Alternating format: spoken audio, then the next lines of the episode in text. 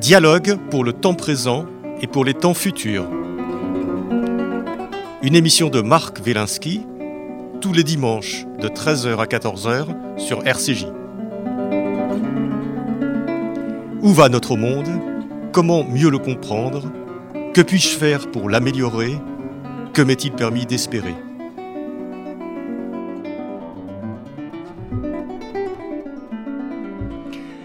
Le grand virage de l'humanité avec Philippe Guillemont. Alors cette émission Pile Poule commence euh, depuis le début de l'année, a commencé au début de cette année, et a pour objet de réfléchir ensemble sur, euh, sur le présent et sur le futur. Et quelle ne fut pas ma surprise en lisant le dernier livre euh, du physicien Philippe Guillemont et en découvrant que le futur était déjà présent, et, ou plutôt était déjà réel.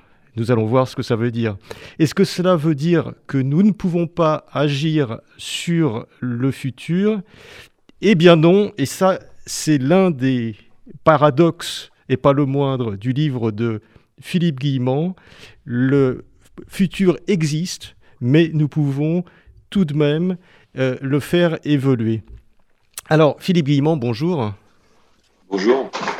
Euh, Philippe, tu es, euh, tu es ingénieur physicien euh, au CNRS, diplômé de l'École centrale de Paris, habilité à, chercher des recherches, à, diriger des recherches.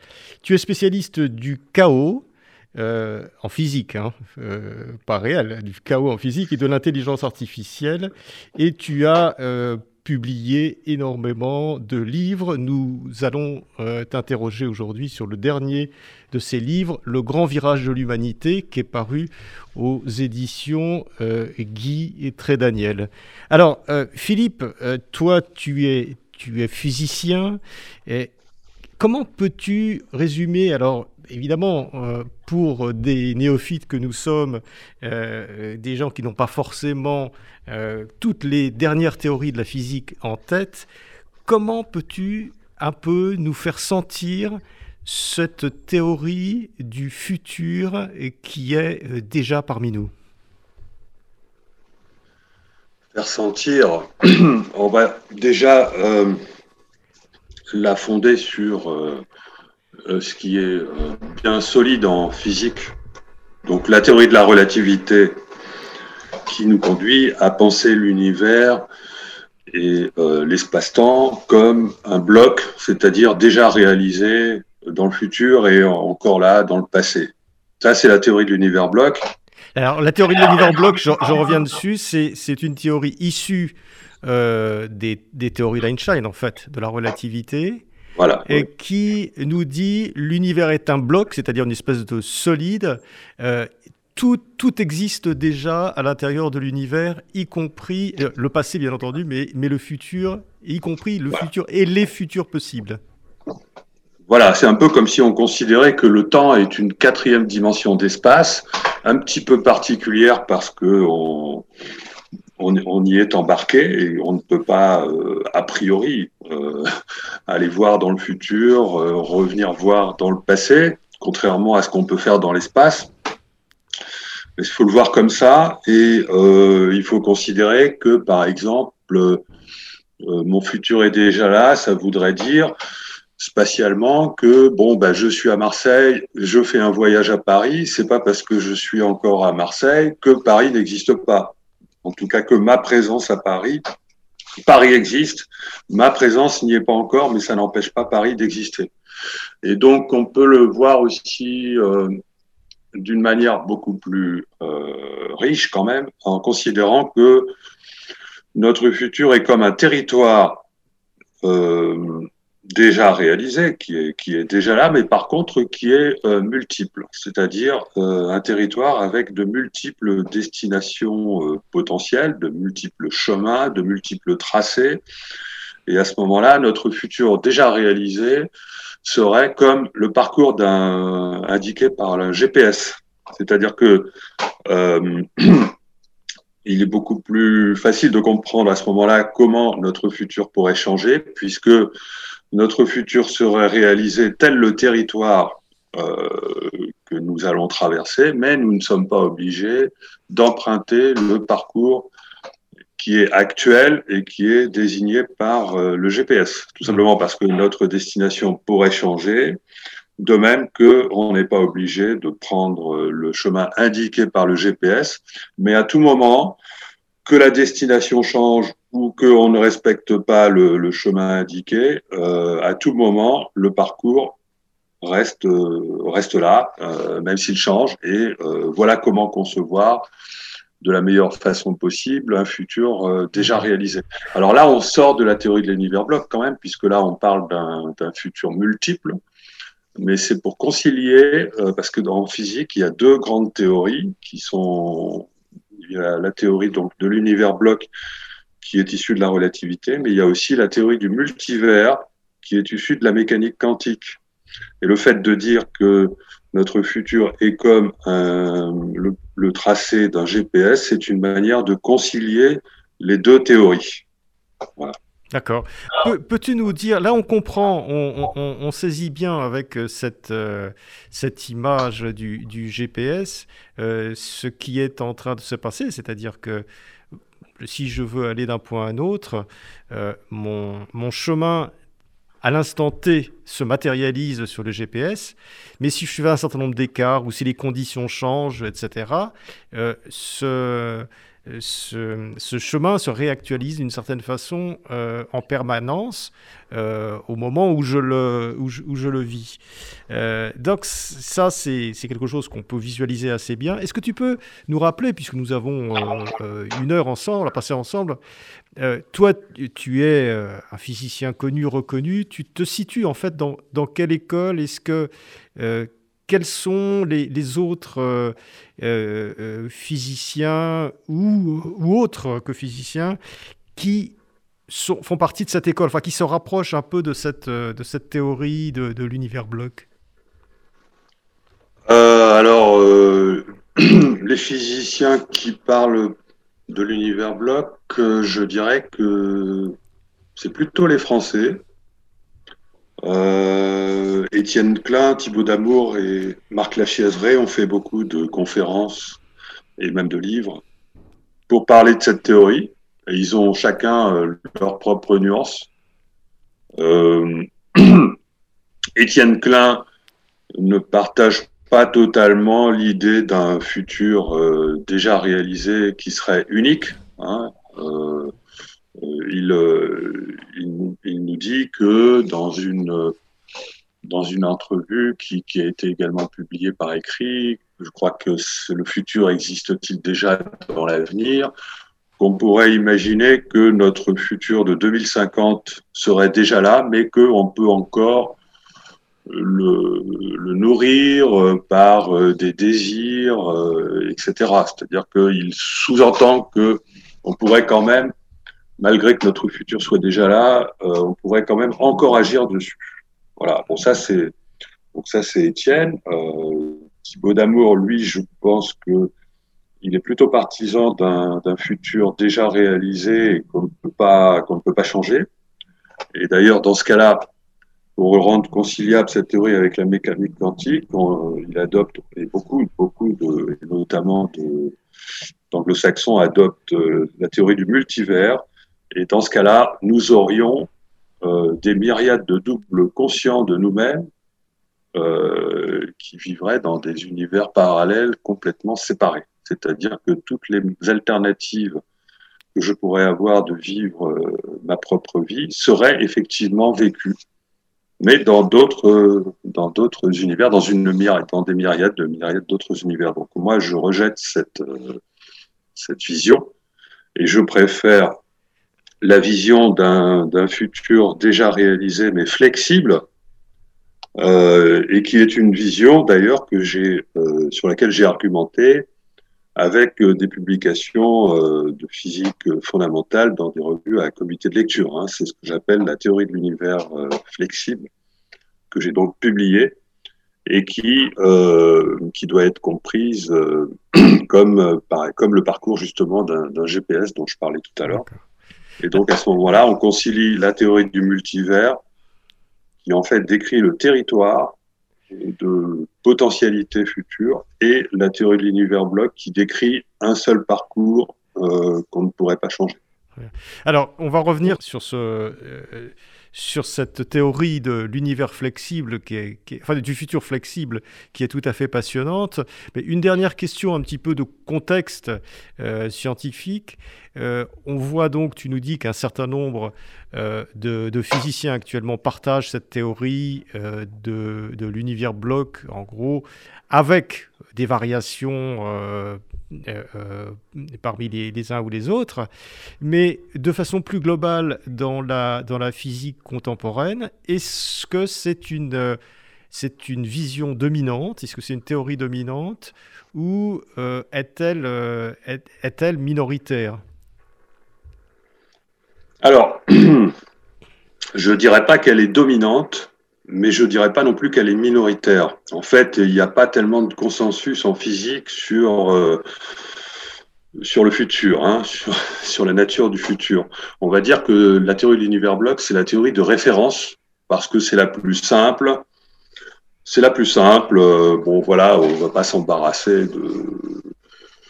Et puis euh, voilà, mais bon, il n'y a pas de statistiques hein, en physique pour savoir euh, combien de physiciens pensent ça. non, mais ce que je veux dire, c'est simple. C'est ce qu'il y a des physiciens qui disent euh, pas du tout. Tout ça, c'est le, le, le, le, futur n'est absolument écrit nulle part et euh, nous le réalisons au fur et à mesure à partir de rien, à partir de zéro. Ce serait ça la théorie. ça, c'est la théorie. La spontanéité totale, quoi. Tout peut arriver. Alors, ce qui est paradoxal, c'est que cette, théorie-là, le futur n'existe pas encore. On peut, dire que c'est la théorie dominante, mais en même temps, euh, elle ne tient pas.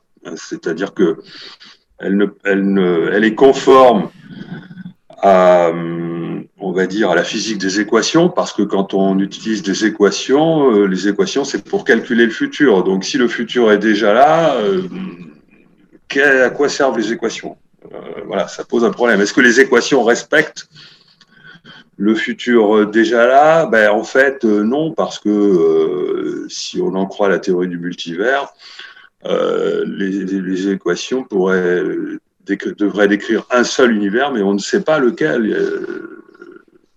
donc un seul futur, mais on ne sait pas lequel elles décrivent. Donc Oula, on a, on a un grand flou, on ne sait pas exactement euh, comment pensent les physiciens. S'ils si, veulent penser de la manière la plus classique, ce qui est probablement la vision la plus dominante, ben, c'est une pensée, on va dire, qui est presque irrationnelle parce qu'elle elle n'est pas conforme euh, à ce que nous apprend la physique. Euh, la physique nous apprend que le temps n'existe pas au sens d'un présent qui serait créateur du futur parce que on est incapable de, de mettre d'accord euh, deux observateurs situés dans deux référentiels différents sur euh, sur le présent, sur ce qu'est le présent. Il n'y a pas, on est incapable de, de déterminer dans l'univers, de calculer un front du présent après lequel il y aurait un futur pas encore là et avant lequel il y aurait un passé déjà déroulé. Et donc, euh, finalement, la, la, théorie sur laquelle euh, la majorité continue de penser, c'est la plus irrationnelle. Et la théorie, euh, ensuite, la plus, la plus rationnelle, c'est une théorie, la théorie de l'univers bloc, mais qui n'est pas satisfaisante parce qu'elle nous condamne à un certain fatalisme. Très bien. Voilà. Alors, si tu veux bien, on va se couler dans cette, euh, dans cette euh, vision euh, du futur flexible. Euh, je vais jouer un peu le rôle du candide et, je vais essayer de, te suivre dans ce grand virage euh, de l'humanité que nous sommes, virage que nous sommes en train de prendre. Tu l'expliques très bien dans ton livre depuis, depuis deux ans environ. On va revenir dessus. Mais il y, a quelque chose qui me vient immédiatement à l'esprit, c'est que si l'univers euh, euh, est déjà existant, ça pourrait être euh, l'idée la plus déprimante de toute l'histoire des idées. Parce que ça veut dire que, bon, c'est la vieille idée, euh, un peu, si on la prend comme des idées du déterminisme, c'est de dire, de toute façon, tout est écrit. Euh, c'est quand même une très, très vieille idée euh, de, l'humanité qui, a, qui a causé beaucoup de déboires. Et se dire que tout est écrit, ça veut dire, bon, bah écoute, il me reste plus rien à faire, donc je, je laisse passer les choses. De toute façon, les choses sont écrites. Toi, tu dis que non, que l'univers, euh, que le futur euh, existe, euh, mais qu'on peut, le changer. Alors, ma question, c'est comment est-ce que l'avenir peut bouger? Comment est-ce qu'il nous attire vers lui? D'accord. Alors, moi, je dis que tout est écrit. Je dis des hein. choses avec mes mots, hein. évidemment, ce n'est pas les mots d'un physicien. je, dis que tout est écrit, également, mais que tout peut, euh, tout ce qui est écrit peut changer en permanence dans le futur. Donc, euh, à tout moment, notre futur est déjà là, c'est-à-dire que la trajectoire que nous allons suivre, euh, tous les événements que nous allons vivre sont déjà écrits quelque part, mais ils peuvent changer en permanence partout dans le futur. Hein. Donc, comme le tracé d'un GPS, on peut aussi imaginer une autre métaphore qui consiste à dire que tout se passe comme si nous étions euh, à l'intérieur d'un tunnel invisible qui oriente nos pas tout le reste de notre vie. Et donc à ce moment-là, on peut imaginer cette, ce tunnel, bon, en, quatre dimensions, donc il faudrait l'imaginer en deux dimensions plutôt. Et euh, ce que je dis, c'est que ce tunnel peut bouger à l'intérieur du, du territoire. Alors qu'est-ce qui fait que ce tunnel bouge? Qu'est-ce qui fait que euh, le tracé du GPS de notre futur euh, peut changer, eh bien, c'est notre conscience, la conscience. D'accord? Ça, c'est quelque chose qui est très étonnant dans ton livre. On va s'arrêter un, instant là-dessus. Euh, c'est que tu, places la conscience euh, au, au, cœur de l'univers, ce qui est quand même pas habituel pour un, pour un physicien. Voilà, ça c'est. Alors, je considère que nous ne vivons pas dans un univers euh, matériel et donc composé de matière qui se déplace dans le temps euh, et dans l'espace. Ça, je considère que c'est une vision fausse. Hein. Mais nous vivons dans un univers conscientiel qui est en réalité un univers d'information multidimensionnelle que la conscience interprète comme matière, espace et temps.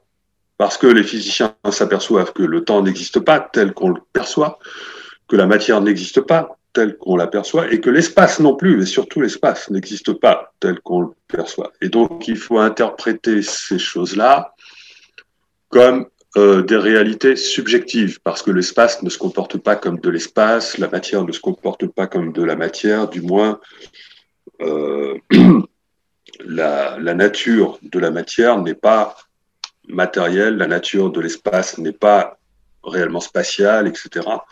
Et donc, il vaut mieux considérer l'espace, le temps et la matière comme des propriétés de la conscience.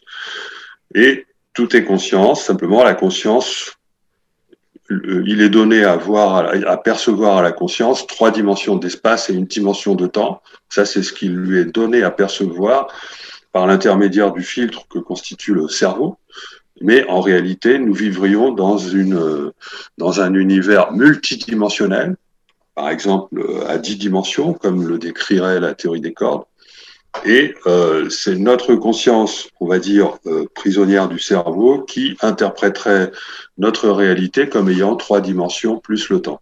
Alors, ce que tu t'écris, euh, euh, je, prends des références un peu que tout le monde peut avoir, mais ça ressemble beaucoup, euh, et je dirais que ça ressemble même diablement, à l'univers, par exemple, qu'on peut voir comme, dans des films comme Matrix.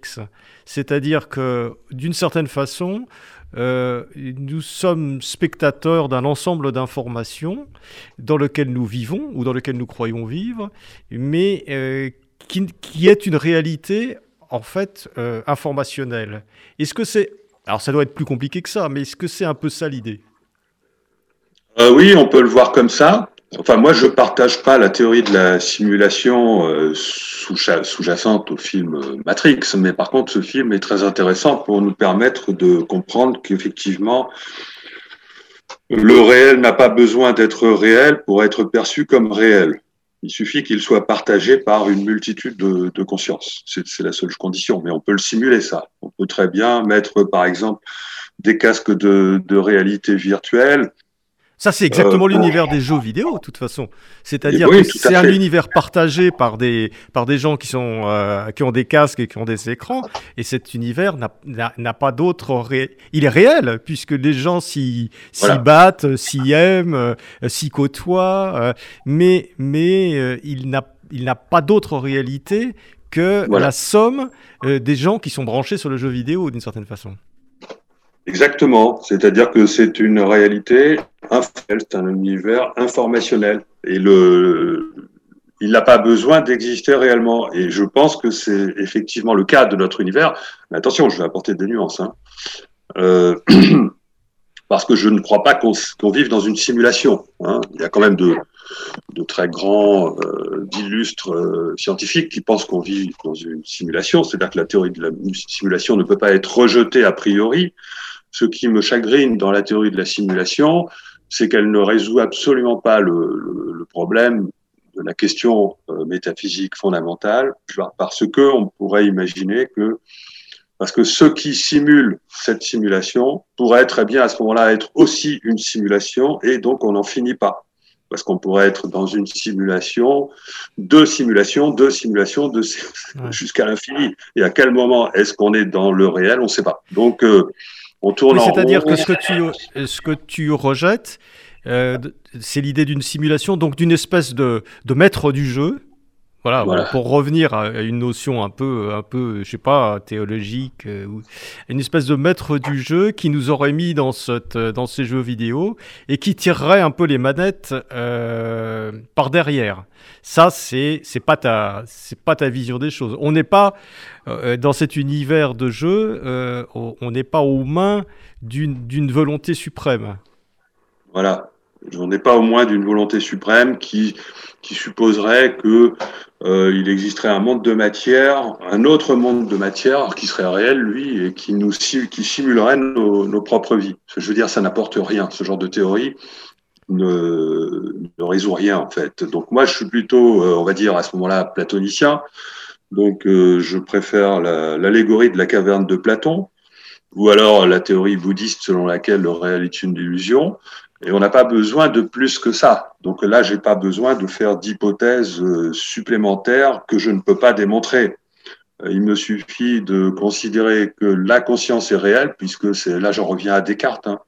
Euh, si je revisite Descartes, au lieu de dire je pense donc je suis, je dis euh, je suis conscient donc je suis. C'est-à-dire que la seule chose qu'on ne peut pas nier, c'est la conscience. Donc à partir du moment où on ne peut pas nier la conscience, autant partir de la conscience. Et c'est pas la peine de fabriquer une simulation. Il suffit de dire que l'espace, le temps et la matière sont des propriétés de la conscience et que nous vivons dans un univers d'information qui lui-même est construit par euh, la conscience. Voilà.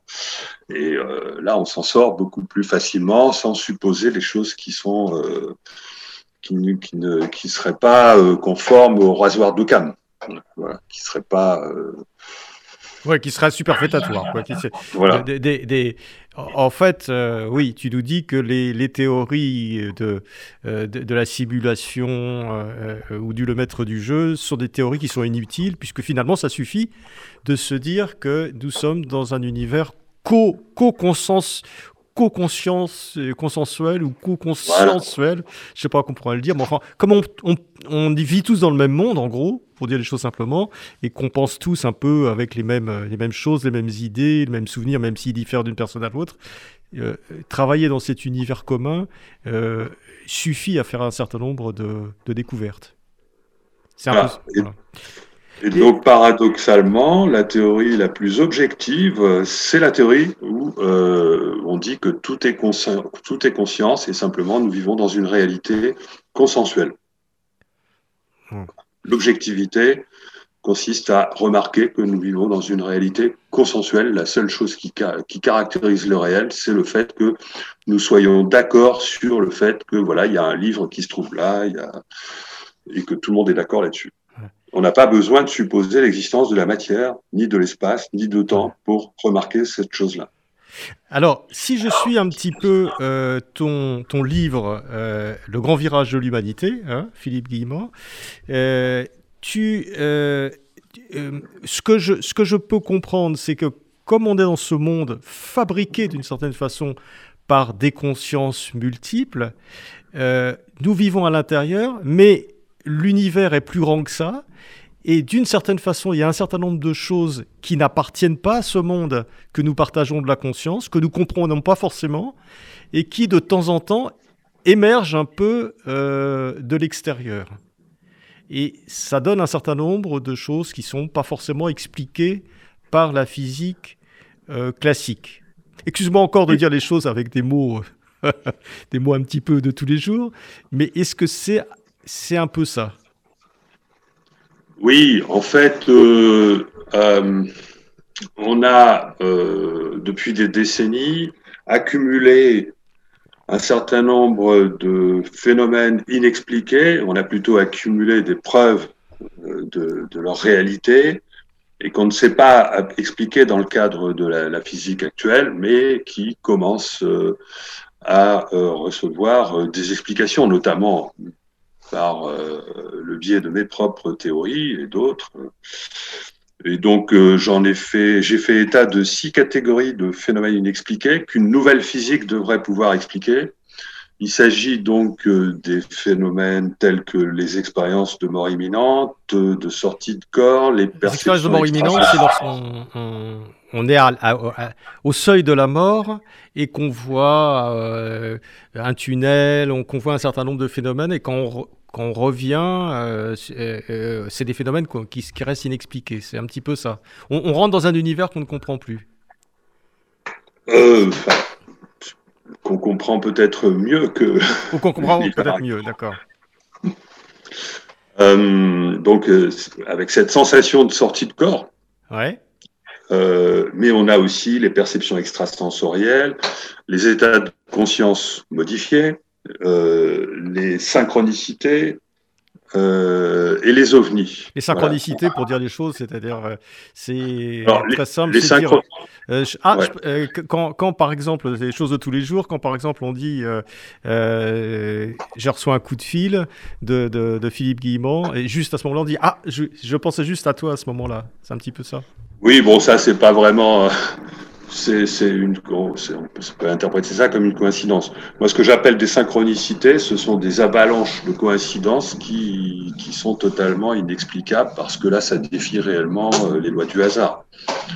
Il est tout à fait normal que de temps en temps, il arrive à n'importe qui euh, euh, quelque chose d'étrange parce que le, voilà, il est normal que le hasard de, de temps en temps produise des choses étranges. Par contre, lorsque ça se produit une fois et puis juste après une autre fois, etc., etc. Lorsque ça se produit euh, durant certaines périodes de grands changements dans l'existence de manière consécutive, en cascade, là, on ne peut plus invoquer le hasard et il faut euh, et donc là, à ce moment-là, certains vont parler de la magie de la vie, certains vont parler de la grâce, certains vont parler de voilà. donc on est obligé d'avoir à ce moment-là de faire référence à des notions un peu spiritualistes. Donc je ne sais pas si on peut rentrer là-dedans dans le cadre de cette entrevue, mais ah bah bien sûr, bien entendu.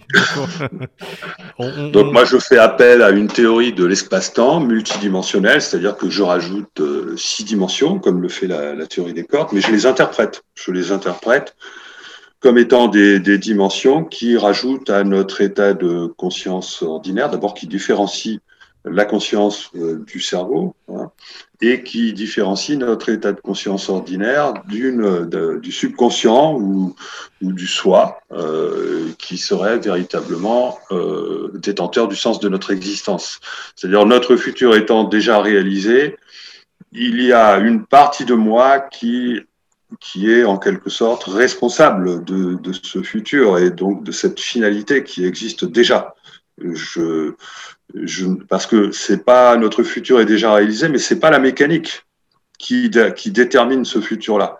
Parce que la mécanique, elle conduit à la notion de multivers. Donc il faut bien que nos auditeurs comprennent que ce n'est pas la mécanique qui détermine le cours des événements. D'accord? Donc ce qui a déterminé le cours de mon existence qui est déjà là, ce n'est pas la mécanique, c'est ce que j'appelle par définition, par définition, mon soi, c'est-à-dire l'entité, entre guillemets, qui m'est inconsciente et qui a réalisé d'ores et déjà ce futur qui existe. Donc, euh, il faut bien qu'il ait une origine, et si ce n'est pas les lois de la physique, eh bien, c'est autre chose. Voilà. Et donc, euh, moi, ce que je dis, c'est que notre soi, il est responsable donc de notre destinée, mais que son véritable rôle, qui donne du sens à la vie, c'est de déterminer notre meilleur futur possible. Et ensuite, il nous reste à nous connecter à notre soi, donc à notre soi profond, hein, au, fond de soi, pour ensuite, pour arriver à capter le, vibratoirement, si on peut dire émotionnellement, la nature de, de, ce futur et ainsi favoriser son existence, ce qui se traduit lorsqu'on arrive effectivement à capter le sens de notre vie, à capter le, ce soi, ce qui se traduit ensuite par des synchronicités. Parce que le fait de de, de réaliser le sens de son existence a pour effet d'augmenter sa probabilité d'advenir, d'advenir dans le futur, ce qui est, ce qui génère euh, par rétrocausalité, hein, par influence du futur sur le présent, ce qui génère donc des synchronicités, c'est-à-dire des hasards extraordinaires qui ont tendance à nous amener sur, vers ce nouveau futur. Alors, Philippe, une petite question à ce stade. Je pense qu'il faudrait qu'on s'arrête euh, quelques instants sur ce que tu appelles le soi et que tu, euh, que tu définis euh, et que tu expliques de façon très approfondie dans ton livre Le grand virage de l'humanité. mais peux-tu nous dire un petit peu ce que c'est que ce, ce soi que tu écris avec un grand S, et euh, en quoi est-ce que ce soi est différent de, du moi, de mon ego, de l'individu? Qu'est-ce que c'est que ce soi, en fait, qui, qui, m'attire vers mon futur? Alors, ce soi, moi je le considère comme une plus grande conscience. Euh, c'est-à-dire que dans l'univers, je considère l'univers comme étant euh, constitué de consciences. Ce pas des consciences séparées les unes des autres, ce sont des consciences qui peuvent également être imbriquées les unes dans les autres. Euh, de même que euh, il peut y avoir de la conscience au niveau de mes cellules, c'est de mes organes. je suis pour mes cellules ou pour mes organes un plus grand organisme qui, qui jouerait le rôle de soi pour euh, une cellule qui Bon, j'en sais rien, moi, si les cellules sont conscientes. Hein, mais si une cellule pouvait être consciente, je jouerais le rôle de soi, éventuellement, pour mes cellules. Et il pourrait y avoir un plus grand organisme dans lequel nous sommes, euh, ou duquel nous dépendons, et qui pourrait jouer ce, rôle-là. D'accord? Et donc, euh, ça, ça, veut dire que ce soi vivrait dans une temporalité beaucoup plus euh, beaucoup plus longue que, que la mienne. C'est-à-dire, moi, je vais vivre durant euh, peut-être euh, avec un peu de chance un siècle, et peut-être que mon soi, notre soi, pourrait vivre euh, à l'échelle d'une civilisation. Et donc avoir d'ailleurs non seulement une relation avec moi, mais une relation avec beaucoup d'autres existences qui seraient d'ailleurs à ce moment-là simultanées. Mais quand tu dis à l'échelle d'une civilisation, ça veut dire que ce, ce soi euh, tu ne retrouves pas la notion, euh, les notions religieuses que, que pouvait être la, notion d'âme qui existe dans la religion juive, bien entendu, qui arrive, qui existe dans les, dans, dans, dans, dans, la, religion, dans la, la, religion chrétienne, enfin dans toutes les religions, euh, avec cette survivance euh, d'un Dieu, d'une âme. Est-ce que, est-ce que c'est ça que tu retrouves au bout de ton chemin scientifique, ou est-ce que c'est quelque chose d'un petit peu différent? Euh, je dirais que c'est un petit peu différent. Je retrouve les notions d'âme, je retrouve les notions d'esprit, mais déconnectées de, des religions. Hein, parce que la religion, il euh, faut bien différencier la religion de la spiritualité. La religion, c'est un système de croyance voilà, qui, qui doit être accepté euh, tel quel à partir d'écrits. Euh, alors que euh, moi, le, les propositions que je fais, qui réhabilitent les notions d'âme et d'esprit d'ailleurs, sont des propositions que je déduis de, de la physique au travers des dimensions supplémentaires, au travers d'une interprétation de l'évolution de l'espace-temps qui me paraît beaucoup plus rationnelle que les interprétations qui sont actuellement proposées par les autres physiciens. Ouais. Alors, c'est, effectivement, c'est ça qui est très, très intéressant dans ton livre, c'est que tu nous montres bien comment la physique euh, classique de la causalité, etc., est finalement une pensée beaucoup plus magique euh, qu'elle euh, qu'elle apparaît. En fait, euh, c'est toutes ces histoires de causalité, de trucs, de boules de billard, etc. De, Finalement, ça repose sur des sur des sur croyances assez assez assez étonnantes. On a l'impression que c'est extrêmement rationnel, que c'est indiscutable, et quand on creuse un petit peu, pas du tout en fait c'est de la pensée magique. En fait, euh, on a les moyens aujourd'hui, grâce à la physique, de comprendre que l'univers est autre chose que ce qu'on perçoit.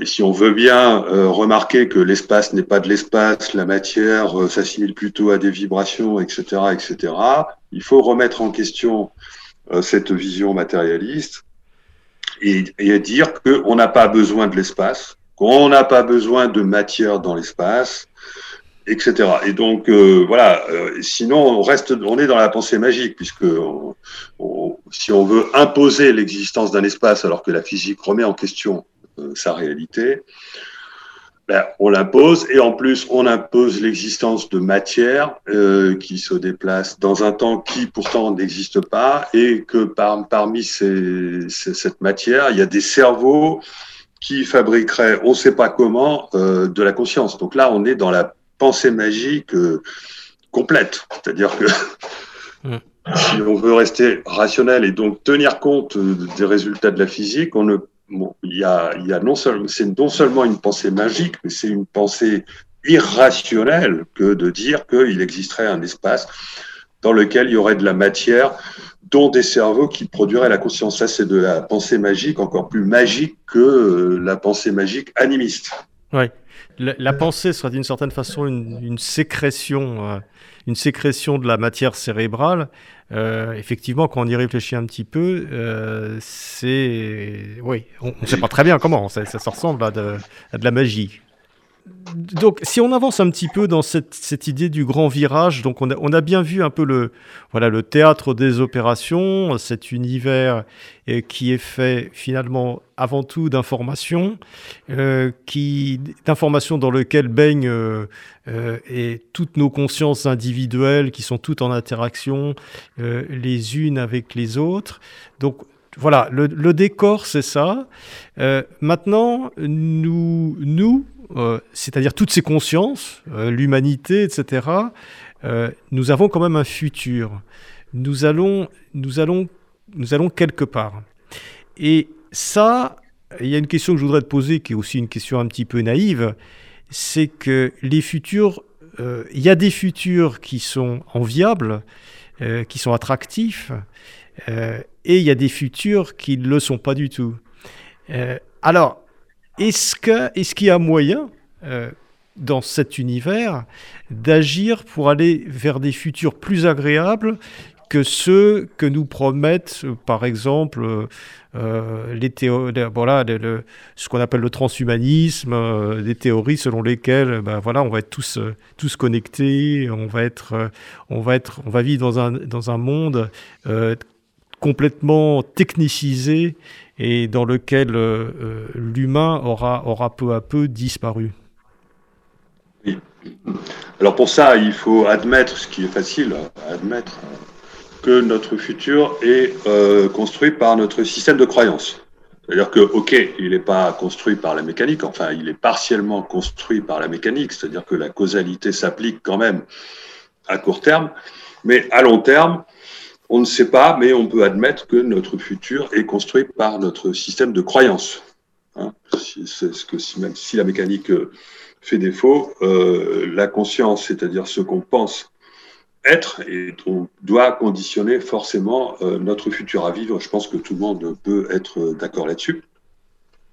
Et à ce moment-là, il suffit de considérer que le système de pensée dans lequel on se trouve dure depuis seulement quelques siècles depuis, la, depuis ce qu'on a appelé le, siècle des Lumières ou la Renaissance, hein, depuis Descartes, on est entré dans un mécanicisme qui ensuite a produit le machinisme, qui ensuite a produit le consumérisme, qui risque de produire le transhumanisme. C'est-à-dire que euh, on, vit dans un système de croyance mécaniste et par conséquent dans la croyance que nous sommes des machines biologiques. Et il est logique que la croyance que nous soyons des, machines biologiques nous conduise à un futur dans lequel nous sommes devenus des machines à force d'être augmentés par des machines puisque nous sommes des machines. Donc à ce moment-là, il est normal d'améliorer notre vision, euh, etc., tous nos sens à l'aide de, de, de, la technologie. Donc le transhumanisme est donc un futur tout à fait euh, probable compte tenu de notre système de croyance. Sauf que depuis des décennies, depuis euh, au moins 70 ans et plus, enfin, c'est une moyenne. Euh, on a tous ces phénomènes inexpliqués d'une part, et d'autre part euh, tous les progrès de la science, et notamment principalement de la physique, à travers entre autres la physique quantique, mais aussi la relativité et aussi beaucoup d'autres progrès.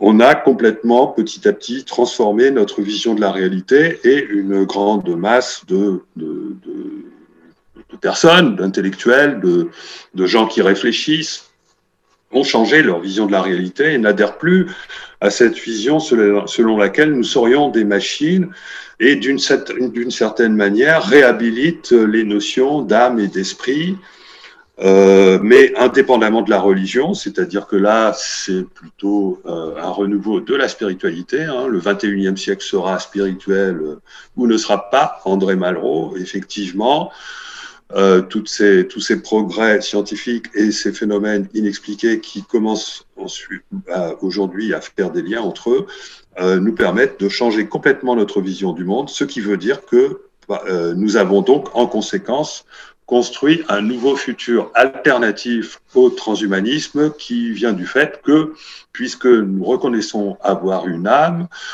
pour faire simple, hein, euh, alors nous ne pouvons plus aller vers le transhumanisme, mais nous allons vers un futur autre dans lequel l'homme aura retrouvé euh, la véritable nature de, euh, de la réalité et de son humanité.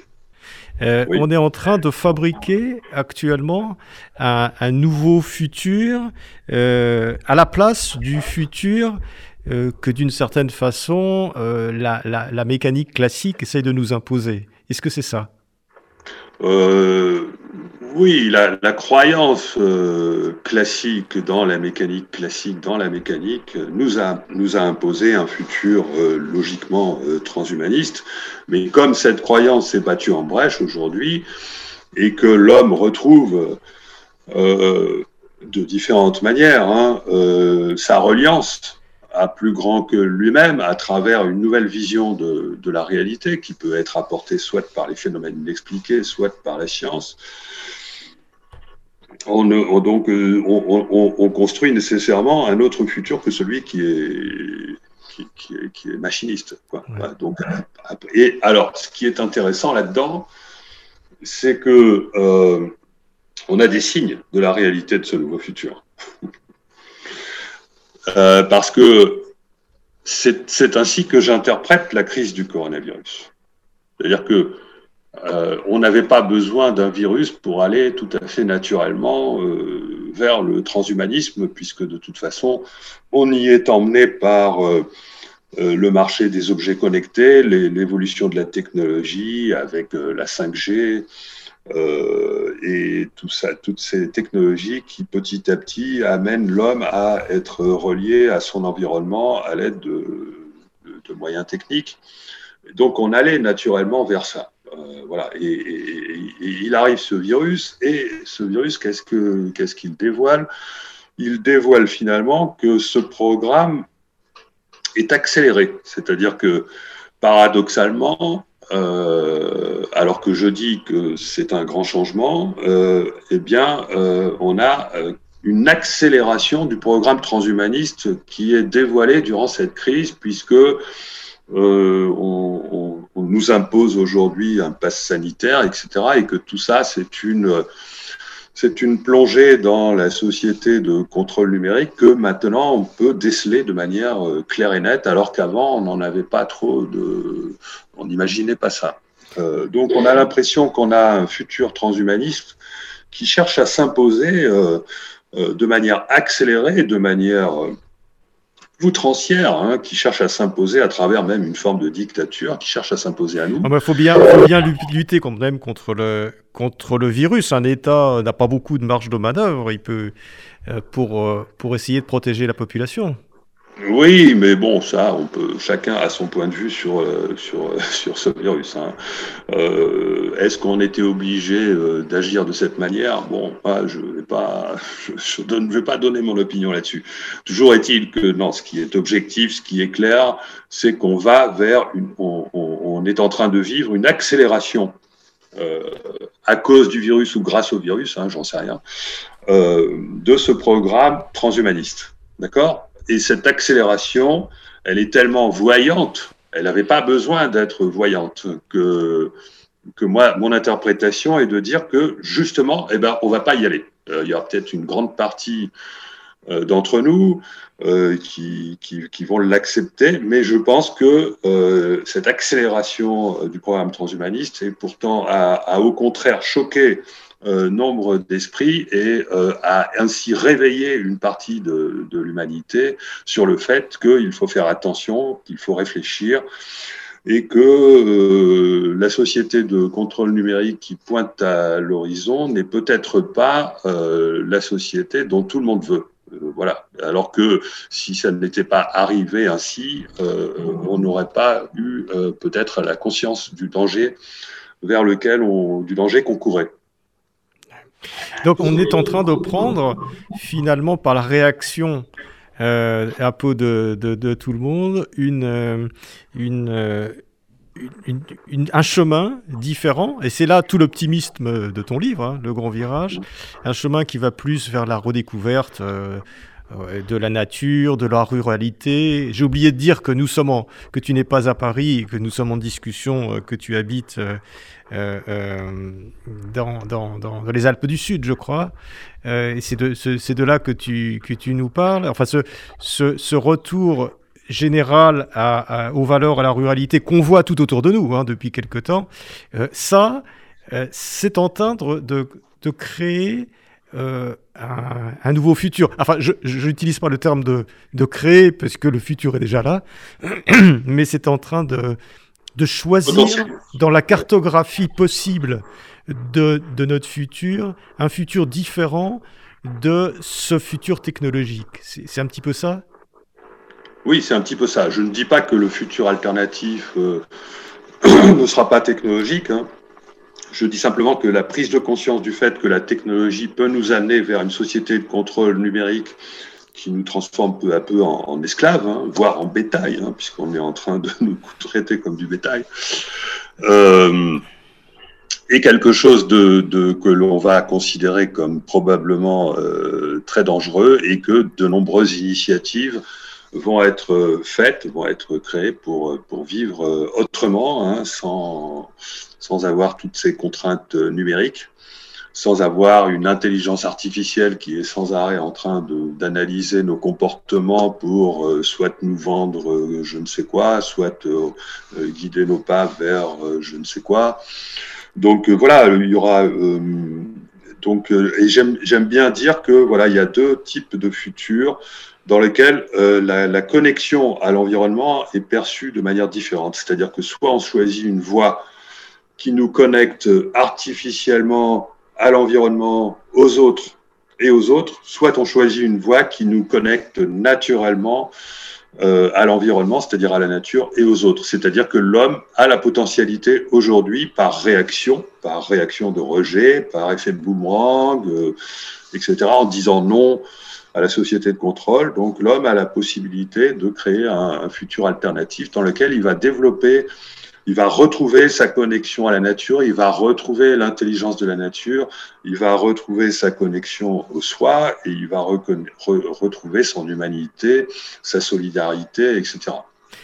Alors, c'est parmi, parmi tous les signes, tu as, tu as parlé des signes de la, euh, de la de la, du futur ou, ou, de, ou, de, ou de ce qui se passe euh, en dehors euh, de cet univers de, de, la, de la conscience.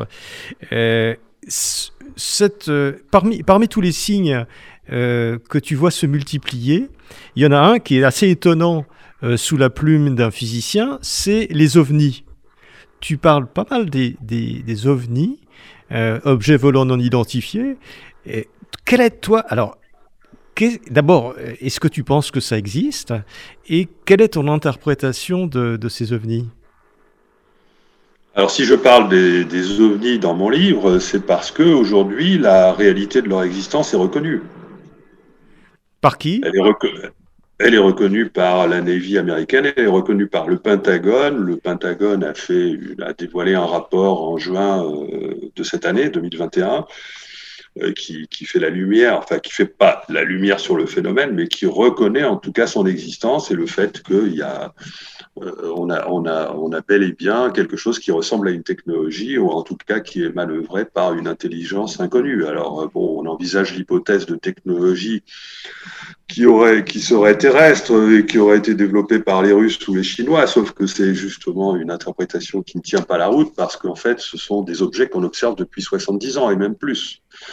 Euh, donc euh, la seule euh, interprétation qui est envisagée par le Pentagone, alternative, c'est la possibilité d'une vie extraterrestre, qui n'est pas quelque chose en plus qu'on peut rejeter compte tenu de la quantité impressionnante de planètes habitables qu'on observe aujourd'hui. Donc voilà, c'est une hypothèse à, à considérer aujourd'hui sérieusement, donc qui permet à un physicien, un scientifique de parler de, de, de, ce phénomène en proposant une interprétation qui est absolument nécessaire aujourd'hui puisque le phénomène est réel. Voilà.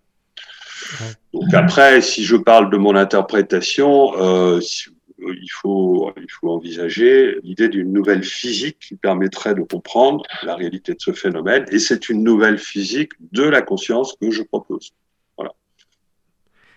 Et cette, physique de la conscience, en fait, euh, ces, ovnis ou tous ces phénomènes seraient déjà des signes du futur, d'une certaine façon. Euh, oui, on peut, on peut considérer que ce sont des, phénomènes qui, qui, révèlent le fait que euh, nous n'avons pas compris la nature de notre réalité, parce qu'ils sont effectivement extrêmement choquants, puisque personne ne parvient à, à comprendre euh, cette technologie s'il y a lieu. Hein, euh, et donc, on est là devant quelque chose qui remet en question la nature de notre réalité. Et effectivement, c'est en remettant en question la nature de notre réalité qu'on va se diriger vers le nouveau futur qui va faire redécouvrir à l'homme son véritable, sa véritable nature. Écoute, Philippe, euh, j'avais d'autres questions à te poser, mais le temps passe. Donc, je vais renvoyer nos, nos auditeurs d'abord à ton dernier livre, Le grand virage de l'humanité, euh, aux éditions Guy et Daniel, un livre très riche et avec beaucoup de matière à penser. puis je, renvoie à tous tes autres écrits et vidéos qu'on peut trouver euh, un petit peu partout. Euh, merci beaucoup Philippe de nous avoir transmis ta, cette, cette vision qui décoiffante, je dirais, de notre présent et de notre futur. Merci à toi. Merci à toi aussi.